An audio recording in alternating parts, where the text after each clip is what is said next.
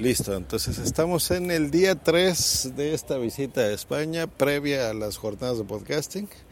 Y en este día 3 eh, me está acompañando una de las personas que más conoce la historia de, este, de esta península. Y yo creo que para entender muchas de las cosas que acabo de disfrutar, en este momento les voy a decir que estoy saliendo del Prado, me encuentro en esta como plazuela, en estos jardines de qué era antes Juan Carlos y les presento a Juan Carlos. Hola, buena, un saludo a todos.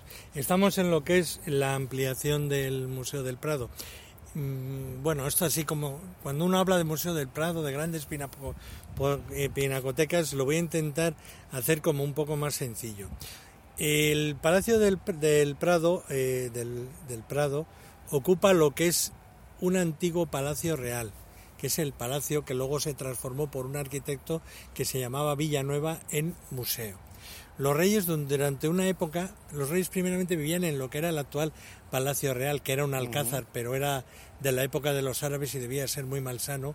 Entonces eso se quemó, explotó un polvorín y se vinieron aquí. Y luego ya cuando llegaron los Borbones, lo fueron todo restaurando y se volvieron al otro, al otro enclave. Pero mientras vivían aquí, tenían como una especie de, concepto de palacio que era, era el siguiente, tenían el palacio, detrás del palacio tenían una iglesia donde estaban los Jerónimos, que está ahora, y por la parte de atrás tenían un gran jardín. Y le veo más valor arquitectónico incluso a, precisamente a la iglesia que está enfrente. Ahorita estamos entre lo que era el antiguo palacio, ahora Museo del Prado, y esta iglesia, por ejemplo, yo a la iglesia le veo un detalle muy bonito, un color muy blanco, muy, muy, muy intenso, justo con los colores del cielo azul madrileño, que tiene mucho que ver, ya lo explicaré después, eh, que se aprecia y le estoy disfrutando mucho. Mm, lo que están escuchando, eso es parte de la primera impresión que me llevo de España. ¿Qué están escuchando? A ver, mira, se los voy a poner acá. Nada, tal vez algún pajarito por ahí. Así es la ciudad, así es Madrid, así es la capital de España. No tiene nada que ver con el bullicio que nosotros tenemos. Tienes un bicho, ah, ya, se fue. Ya vieron, eso es parte de lo que a mí me está impresionando. No estás escuchando el, ruido del tráfico, eh, ¿no? Y, y todos los, la gente enajenada, no. Los españoles, eso lo comenté ayer, es gente que habla muy fuerte, pero su ciudad es todo lo contrario. Eso me impresiona. Pero bueno, ahora sí, ya que lo situamos donde estoy sentado en este momento grabando, empezamos el día eh, con una pregunta que yo le hice a Juan Carlos justo el día de ayer que llegué a España.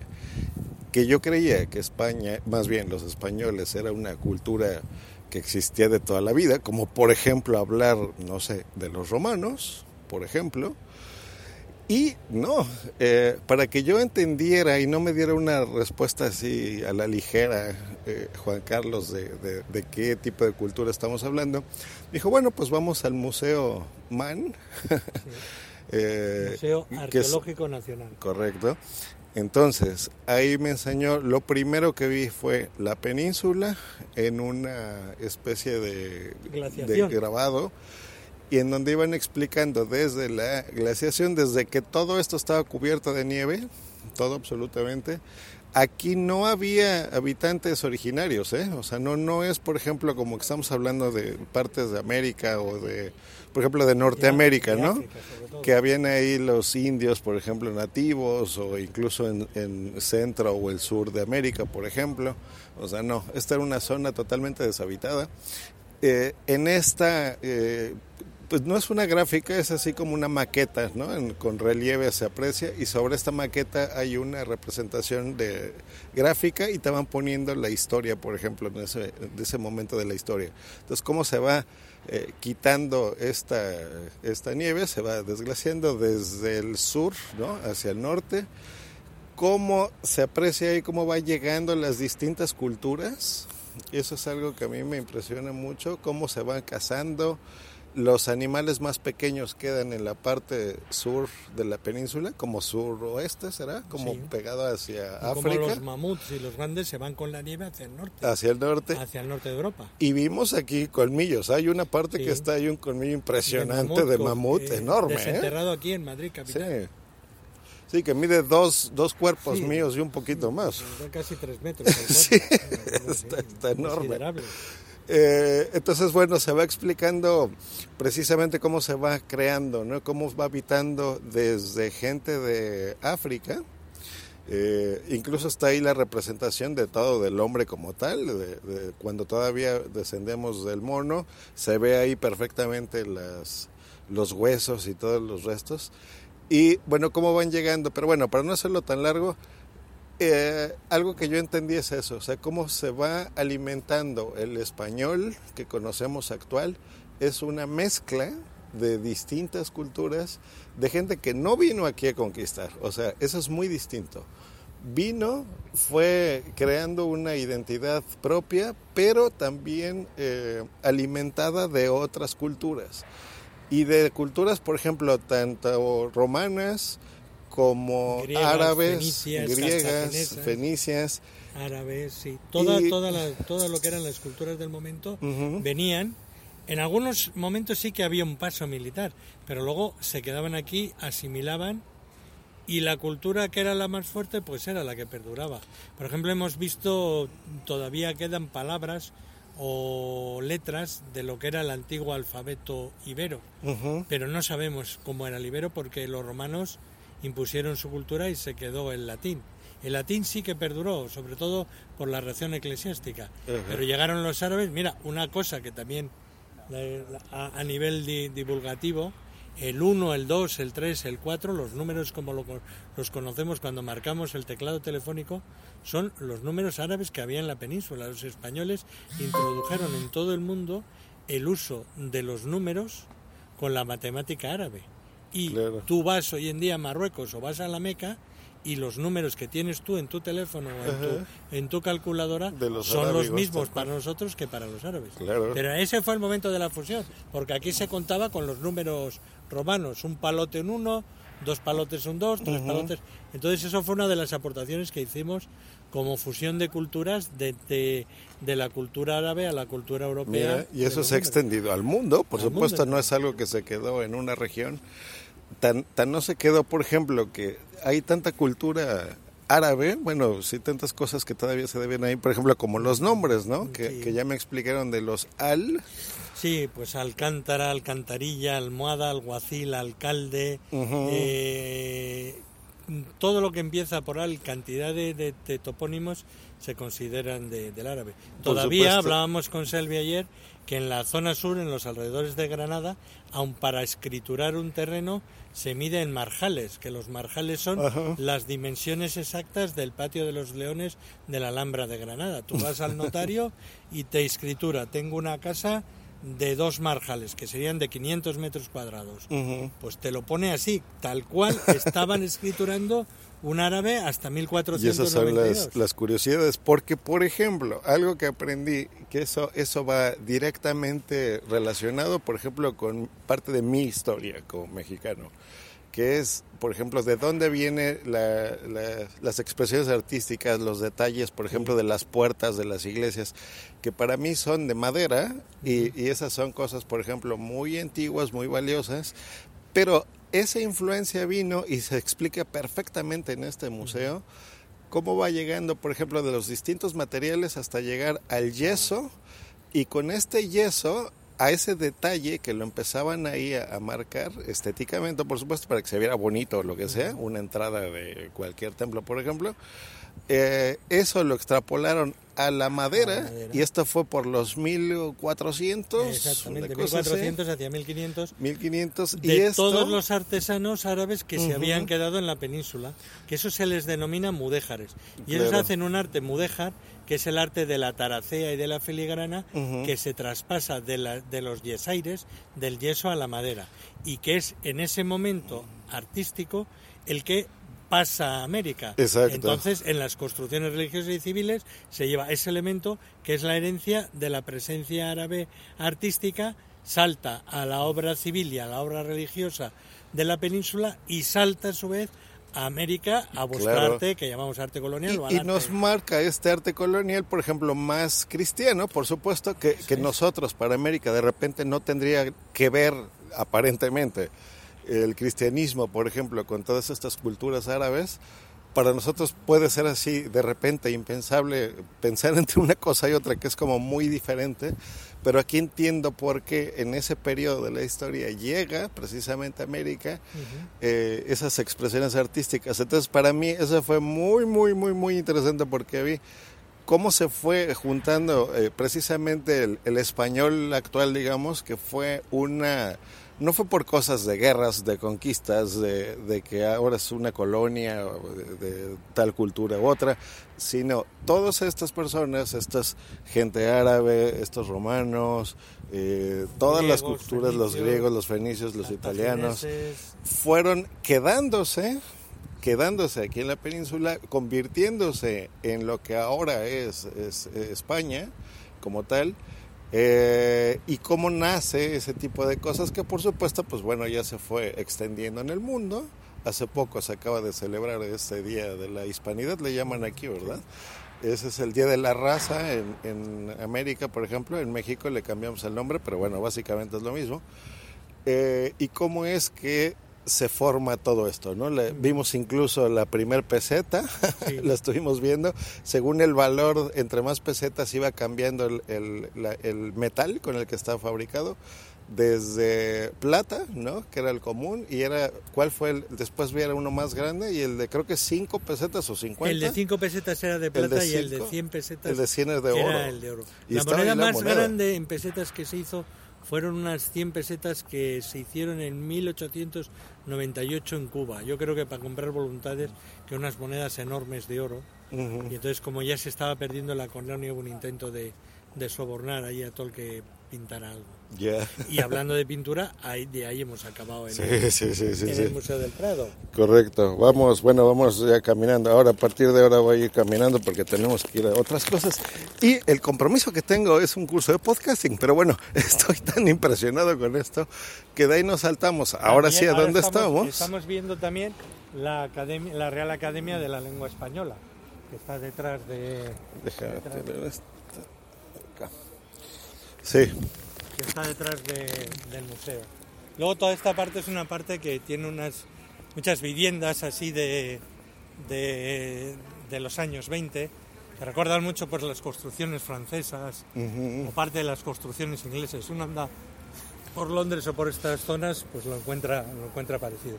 Sí, y bueno, como ya que está quedando un poquito largo, en el Prado eh, lo disfruté muchísimo porque yo creo que parte de lo que más disfruté es que Juan Carlos me hubiese acompañado, porque yo les explico que Juan Carlos es una persona que le encanta, es amigo aquí del museo, amigo tan amigo que aparte de aportar ya me enseñó aquí su credencial, que lo acredita como tal. Viene mucho, me está diciendo que por lo menos unas 20 ocasiones, por lo menos al año, eh, y obviamente cada visita, y hay muchas cosas que disfrutar y ahora sí entiendo por qué.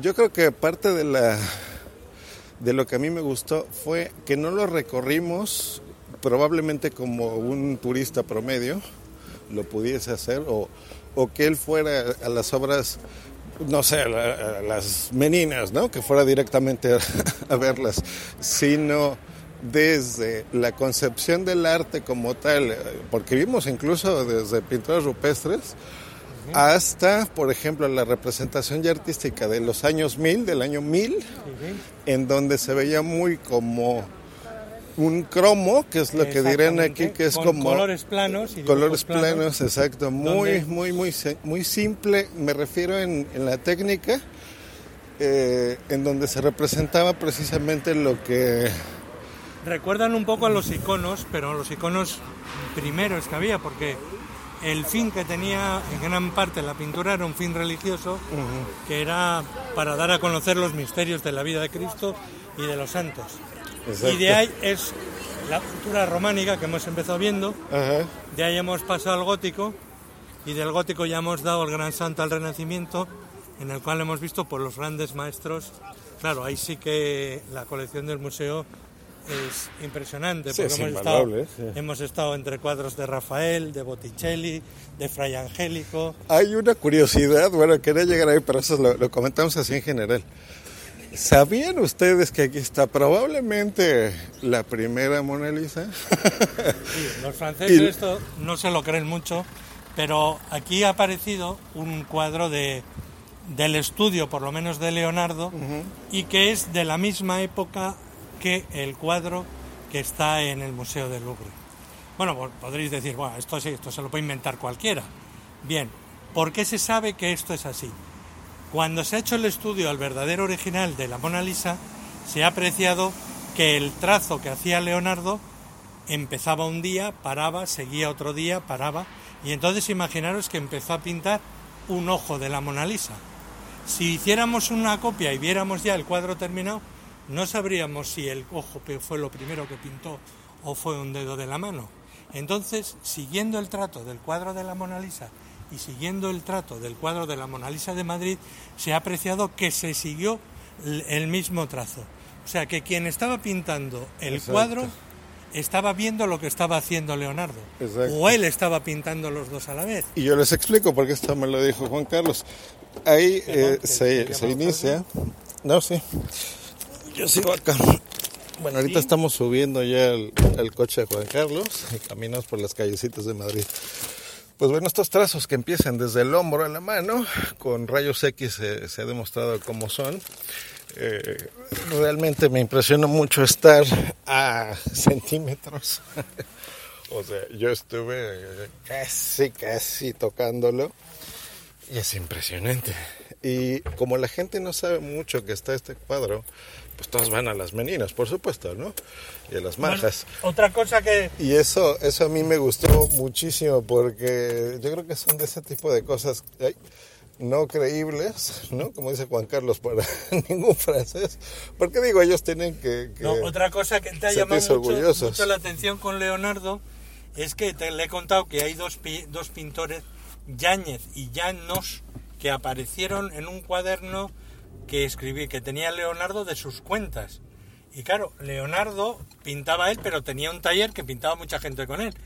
y, aparece en un cuadro que dice, he pagado a los españolos Yáñez y Llanos eh, tanto dinero en concepto de su obra realizada conmigo en la batalla de Analfi.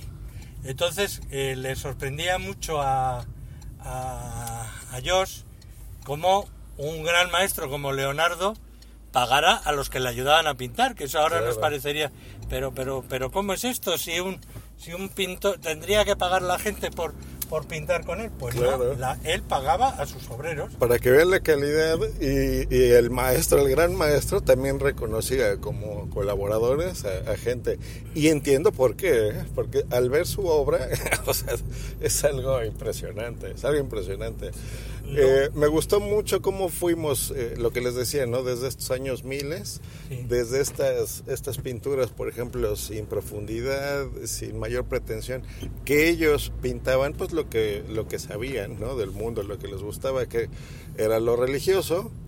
Eh, todas estas, por ejemplo, cómo iban, incluso no prestaban tanto detalle, por ejemplo, a las proporciones, ¿no? O a los detalles del vestido, por ejemplo, o del fondo. Era más bien intentar representar lo que para ellos era conocido en ese momento o importante. No había, digo, eran mil años, ¿no? Desde, desde que nació la iglesia como tal, pero eh, pues bueno, había muchos lugares del mundo que no conocían las cosas y pues bueno, un artista intentaba explicar un, periodo o un personaje por medio de esa representación gráfica, entonces era natural, por eso es que en esas épocas se pintaba así. Y me fue explicando cómo fue cambiando las cosas hasta em, pues que ya se presentaba, por ejemplo, la consagración y cómo pues pasaron por todo, ¿no? Desde, por ejemplo, los primeros desnudos, las primeras, eh, las locuras, por ejemplo, ¿no? De este cuadro impresionante que empezó a dibujar del Bosco, ya algunos demonios y cosas así súper locas, el, uso del color, de la profundidad. Y llego a la perspectiva. bueno, yo no les voy a, dar detalles de las meninas porque seguramente todo el mundo ya las conoce y es un, tesoro. Pero por supuesto yo las he visto en múltiples ocasiones, eh, incluso en algunas películas también ha salido. Eh, no es lo mismo, es que es muy difícil de explicar. Para mí fue un golpe de la realidad. como hacer un podcast. Un reality check muy interesante. Cuando entendí que esto lo había pintado por medio de un, de un reflejo, en el cuadro está Velázquez, por ejemplo, eh, pintando este cuadro, viendo hacia, hacia nosotros, ¿no? Que es mirando un espejo. Esto, ok, tú lo ves y dices, ah, sí, está bien. Pero hasta que estás parado en el Museo del Prado, a mí me, eh, eso le causó mucha risa a Juan Carlos. Bueno, curiosidad, no risa. Yo parado exactamente 8 metros, porque los medí 8 metros frente a mí y Juan Carlos explicándome eso, que lo estaba pintando, eh, viendo un espejo, en ese momento entendí esa, esa relación de esa perspectiva. Si fueras un Buda dirías que te llegó la iluminación. Fue maravilloso para mí, eso me encantó, porque era como si Velázquez estuviera pensando en retratar una ventana, eso es lo que me viene a la mente de decir, bueno, ¿cómo sería que la gente nos estuviera viendo como que si estuviese atrás de ese espejo? Entonces, eso es, eso es lo que se aprecia y más o menos esa altura en mi caso, ¿no? 8 metros es como si fuera una ventana al pasado y yo estuviera asomándome en esa, en esa habitación. Eh, con la mascota, por supuesto, las meninas, cuadros de fondo muy discretos, ¿no? No, no, no, no marcados así muy a detalle, pero se puede apreciar por las siluetas y cuáles son. Eh, se insinúan ahí muy bien.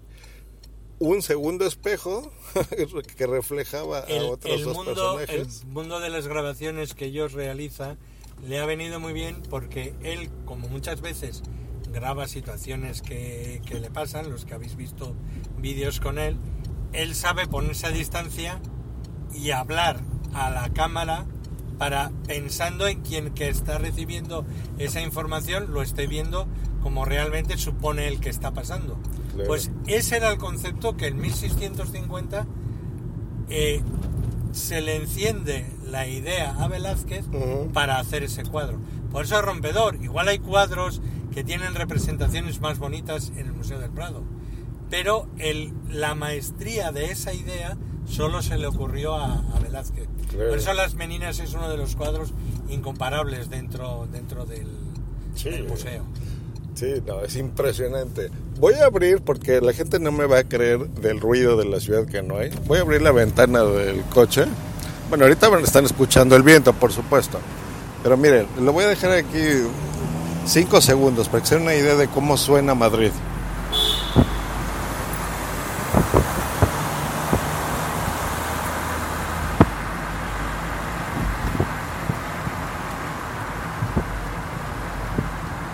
Y no estamos en las periferias ni nada de eso, ¿eh? O sea, no. Sí, o sea, estamos aquí en Velázquez, en el centro. Para que se den una idea. ¿eh? Eso es lo más impresionante. Es más, el, el coche que acaban de escuchar, el, el claxon, es raro escucharlo, ¿eh? Yo no lo había oído en todo el día, que alguien así esté pitando o algo. Hasta ahorita, ¿eh? En serio. De hecho, aquí en la ciudad está prohibido pitar. Miren. Salvo una emergencia que tú puedas eh, chocar contra un coche, entonces sí que... Pero en todas las ciudades está prohibido tocar el claxon. Miren, eso no se ve. Pues bueno. Me imagino que que en México será parecido. No, me lo dice así a propósito, porque hace un año estuvo ahí y sabe que no, que ahí es todo el tiempo, hay un escándalo ahí horrible. Bueno, pues ya 24 minutos valgan al creador. Pues bueno, eso es muchísimo tiempo, pero bueno, ya, ya se dieron una idea. En este momento ya van a ser las 2, son las 13.51 y nos disponemos a ir a, a comer con Salvi. Vamos a recogerla de su trabajo. Y de ahí nos vamos al curso, ya la clínica.